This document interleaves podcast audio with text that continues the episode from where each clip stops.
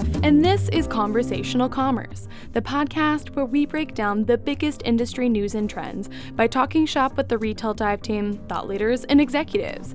This time on the show, I caught up with Micky Onvural. She's the CEO of Bonobos. You know, that trendy men's chinos brand that basically invented the guide shop. Well, it's been almost a year since Mickey took over the CEO spot after founder Andy Dunn moved up the ladder at Walmart. So far, she says she spent most of her time focusing on people. As a digitally native brand, it's important, she says, to make sure store associates are getting the same types of career opportunities as those on the e commerce and corporate side of things. And that means spending time bringing people together. Before we dive into our conversation, here's a quick word from our sponsor. What do bonobos and other fast growing direct to consumer brands have in common? They use Klaviyo to personalize marketing, build customer relationships, and automate online sales. Whether it's a new subscriber or your most loyal customer, growing your e commerce business starts with creating amazing marketing experiences. Discover winning marketing strategies in Klaviyo's new video series, Ready, Set, Grow. Each week, you'll explore key tactics used by some of Klaviyo's more than 15,000 customers to grow their businesses. To tune into Ready, Set, Grow and to receive even more helpful content, visit klaviyo.com slash dive. That's K-L-A-V-I-Y-O dot com slash D-I-V-E. All right, let's dive in.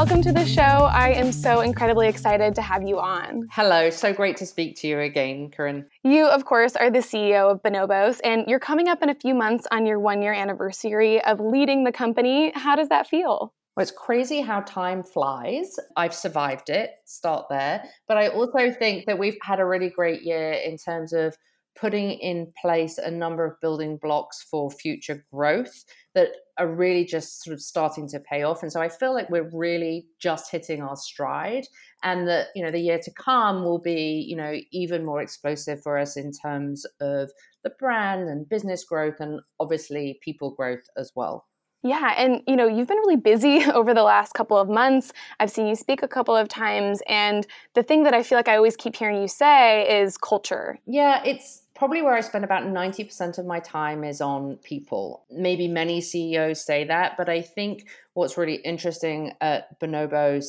is it's people and people development at the intersection of culture. And what I mean by that is the fact that I've always believed that, you know, for a brand to be really healthy and survive and thrive, it has to be fueled by the culture and that brand and culture inextricably intertwined. So for me, as I continue to want to build the brand for the consumer, I have to continue to build and reinforce the culture as well. So that's a big part of why I spend so much time day to day, but also when I'm speaking, often this is something that comes up because really at the end of the day without the people and without the very very special culture that we have at bonobos we wouldn't be who we are today and we won't continue to sort of thrive as a brand and as a business Right. And I mean, you have a very, very unique culture at Bonobos. I mean, even down to the names of some of the positions, right? You don't have customer service reps, you have customer service ninjas, um, and they have a dojo. They do. And we don't call our store associates store associates, we call them guides. So we've been very purposeful about the way that we build this brand, we build this culture. And, you know, sometimes it can be as what's seemingly silly as what we call people. And sometimes it's as important and fundamental as just the way that we incentivize people on a day to day basis when you talk about culture, you say it comes down to people, right? And so today, I really want to focus our conversation on the people part of workforce development. So, to sort of set the scene of this, what stands out to you today about the workforce? What's different about their needs and the way that they want to work? As you're alluding to, the workforce is changing and a younger employee is looking for a different experience out of their employment now than maybe they were 10, 15 years ago. And there's a number of studies that talk about people staying in companies or roles for only two years, which is great and sometimes painful, but I think you can extend that if you offer people the opportunity of new experiences. So when I look at other large retailers, more traditional retailers, they will have an e commerce team and they will have a stores team. And they're two separate teams. They're incentivized totally differently. They're hired differently. They're trained differently. There isn't the same necessarily career mobility. We view ourselves truly as an omni channel business. If we want to deliver that experience for the customer, then we have to act like an omni channel retailer on the inside too when it comes to our people. So, what that looks like for us is how we onboard people is exactly the same wherever you're going to work in the business. How we train you, how we incentivize you, everything is um, parallel um, across the organization. And in fact, our guides and our ninjas report into our chief experience officer. I find that so fascinating that you use the same process for stores and your corporate employees because I, I, think, you know, when I speak with store associates, it's very apparent that at these retailers and brands, there's a massive disconnect between the on the ground workforce and the C suite. And I wonder why you think that is. I think that it is legacy for the most part in the sense that very often store associates in other businesses they may be commission based and so they are incentivized to obviously make the sale in the store. So that is essentially closing them off from the e-commerce organization. Our store employees are actually not incentivized by um, having the sale happen in the store that day. So it's these little things that we do in terms of how we incentivize people that enables people to be part of the larger organization. I think there's another really important thing that's very special about bonobos is we have always prided ourselves on a very humanized and what we call unscripted experience. What does that mean? What that means is that our ninjas, for example, or our guides, they don't have a script to follow in terms of how they communicate with the customer, how they resolve problems for the customer. They're really empowered to do whatever is right in best service of the customer. And that empowerment and that trust breeds a very different kind of experience, but it also for the customer, but it also breeds a very different kind of experience for the employee as well, because they feel really em- empowered at the end of the day that this is their business as much as it is my business. And then I think the last part of it, and this may be true to me and how I operate, but for me, it's really important that I communicate effectively with all parts of the organization at all times. So I actually spend a day a month in the dojo answering calls, shadowing calls, and shadowing emails. But I also do the same with the stores so that people know who I am and I know who they are and it also shows that you're you're there to listen not just to your fellow C-suite executives but even those at the store associate level. And I would imagine that guide shop workers would be more honest with you. And and so I wonder have you heard of any really harsh realities that you know might not be great to hear but actually you wanted to know them because then you can put in place something to fix that in, inside the guide shop? I think that building those relationships has definitely meant that people feel more comfortable coming to me with both great ideas and also big challenges. So there's been a number of great ideas that have come out of the guide shop lane. One that I've talked about before was the introduction by one of our guide shop team of me to uh, gentleman called Chris Mosier, who was the first transgender athlete to be on a US national team and who became a part of our role models marketing campaign. So, entirely Sam's idea. So, yes, it has been fuel um, to create ideas and innovation. And yes, there have definitely been some harsh realities. Usually, it is around the product where it isn't living up to our extremely high bar of quality. But you know, it's incredibly helpful because they're on the front line with the customer every single day. Yeah, I, I also want to talk about another culture piece, which is entrepreneurialism. And it seems like that is a unique part of the folks that work at Bonobos. And, you know, you, you've talked about this before, right? I mean, there have been a number of employees who have left to start their own uh, digitally native businesses or head up other digitally native businesses. Is that your goal, sort of to train the DTC, digitally native brand workforce of the future? I think my goal with every employee is to set them up for their lifelong career. Now, yes, there are a number of people that have left here and taken their experiences here to go on and found or be a part of a founding team of other DTC businesses. Equally, and in fact, I had dinner with one last night, a former employee is going on and is going to start his own thing, but he's going to do a music listening school for kids.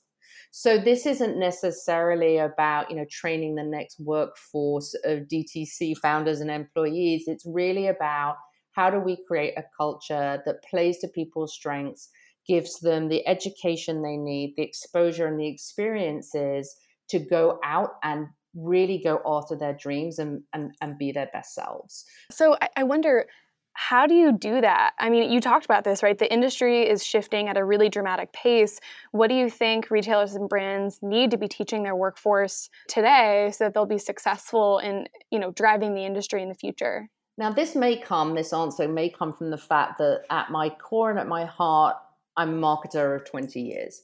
But I think that the thing that I can teach every single employee that is a part of this organization is a deep understanding and passion for the customer. Wherever you go after Bonobos in your career, having an understanding and a passion for the customer in your bones will set you up for success. So whether that's teaching people the importance of going spending time with the customer, how do you ask right questions of the customer? How do you listen effectively? How do you take all of that data and turn it into meaningful insights around the customer that you can build on from a business perspective?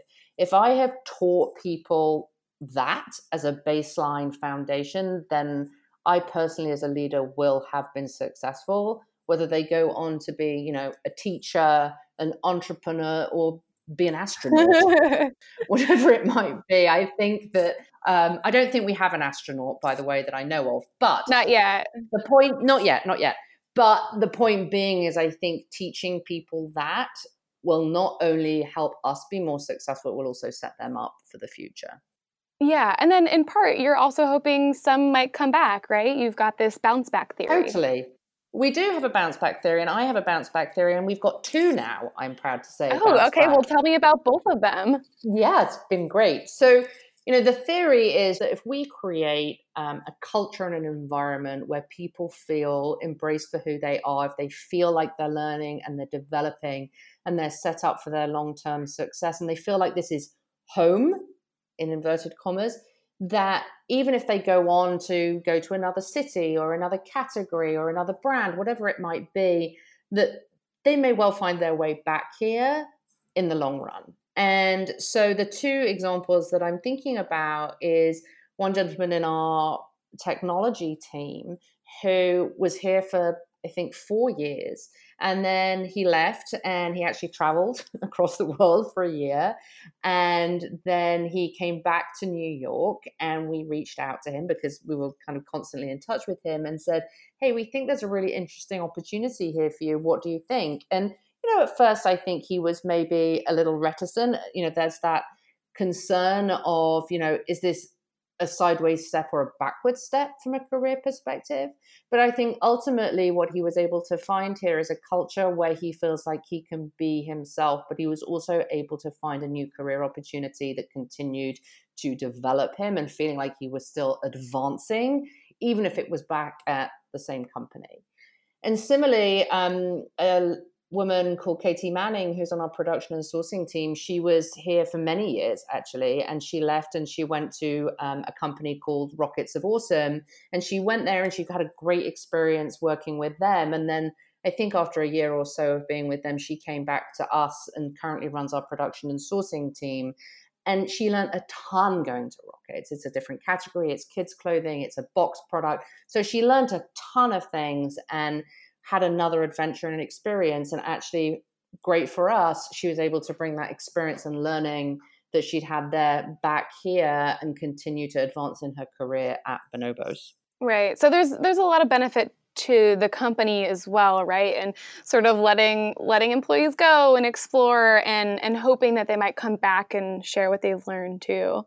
Totally it's the if you love them let them go philosophy. I mean in the last week Corinne, I have spoken to four former Bonobos employees, three of whom who worked here in the time I've been with the company. So two and a half years I've been here in total. and one who actually worked here a long time um, before I was with the company. And I've spoken to them all. I'm not saying I'm bringing them all back, but I think what it points to is this deep connectivity to this brand and to this culture and to each other. Right. And so I guess, you know, as one closing thought, I wonder what advice you would impart on other brands and retailers of how do you do that? How do you create that? And how do you make it your own? So I am a big believer in strengths. So I don't know if you're familiar with Strength Finder, but it's this philosophy that um, we all have innate strengths and we should work with our strengths and not try and constantly make up for any weaknesses, perceived or otherwise. And I think we have a very strong strength based culture here, which makes it feel very accepting and inclusive and diverse. And I think because of that, people can find their own personal home here. And so that is why people, you know, may drift away, but they stay connected. So I think my advice would be lean into people's strengths, recognize them for their strengths, reward them for their strengths. And ultimately, you'll build this bond that will make people want to stay connected. Yeah, I mean that seems like a much more positive way to approach feedback and really just, you know, developing in your career and letting some breathing room to make some mistakes and to learn from them and to become better because of them. Yeah, I'm a big believer in fail fast, fail forwards. So, what I mean by that is we're trying to create a culture and we continue to build a culture here where, and this speaks to your entrepreneurialism point earlier, of creating a space where people feel like they can take risks, they can fail, and actually they will be rewarded for having taken the risk and not castigated for failing. So, my mantra is fail fast, fail forwards, because as long as you learn for it, I'm okay. Well, Micky, it's been such a pleasure. Thank you so much for coming on the show. My pleasure, Corinne. Thanks for having me. Thanks for tuning in to this episode of Conversational Commerce. If you liked our show, please take a minute to leave us a review on iTunes. And to stay in the loop on the latest news and trends, go online to retaildive.com and subscribe to our free daily newsletter. I'm Corinne Ruff, and this was Conversational Commerce.